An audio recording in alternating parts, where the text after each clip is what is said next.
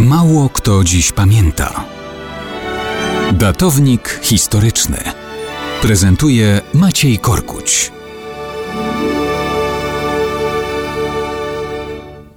Mało kto dziś pamięta, że 15 stycznia 1734 roku, a więc równe 290 lat temu, na Wawelu spoczęły doczesne szczątki króla Augusta II Mocnego. Zapewne ronił po nim łzy jego syn, król polski August III Sas. Jak na to patrzyły wszystkie inne dzieci Augusta Mocnego? O, to jest pytanie bez odpowiedzi. Dlaczego? Bo dzieci Augusta II są w gruncie rzeczy nie do policzenia. Niektórzy szacują, że miał ich więcej niż trzy setki, a tylko niektórych wiadomo. Z żoną legalną Krystyną Eberhardyną z Hohenzollernów miał wspomnianego następcę, czyli Augusta III. Z metresą Marią Aurorą von Königsmark miał syna Maurycego, późniejszego marszałka Francji. Z metresą Anną Aloizą von Lamberg miał syna, ale ten zmarł zaraz po porodzie. Z metresą Fatimą,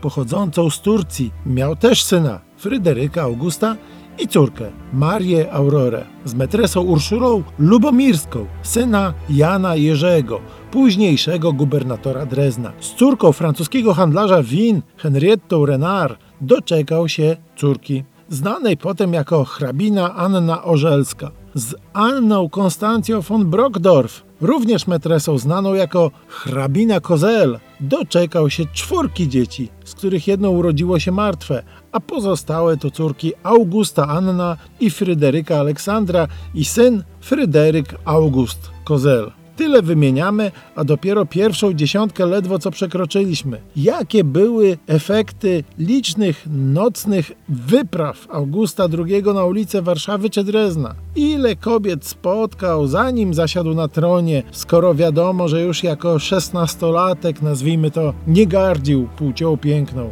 Gdybyśmy chcieli wyliczać wszystkie jego miłosne podboje, styczeń okazać się może za krótki. Jedno jest pewne, w jego pięknie dziś odnowionym sarkofagu w kryptach królewskich na Wawelu z pewnością nie spoczywa władca świątobliwy.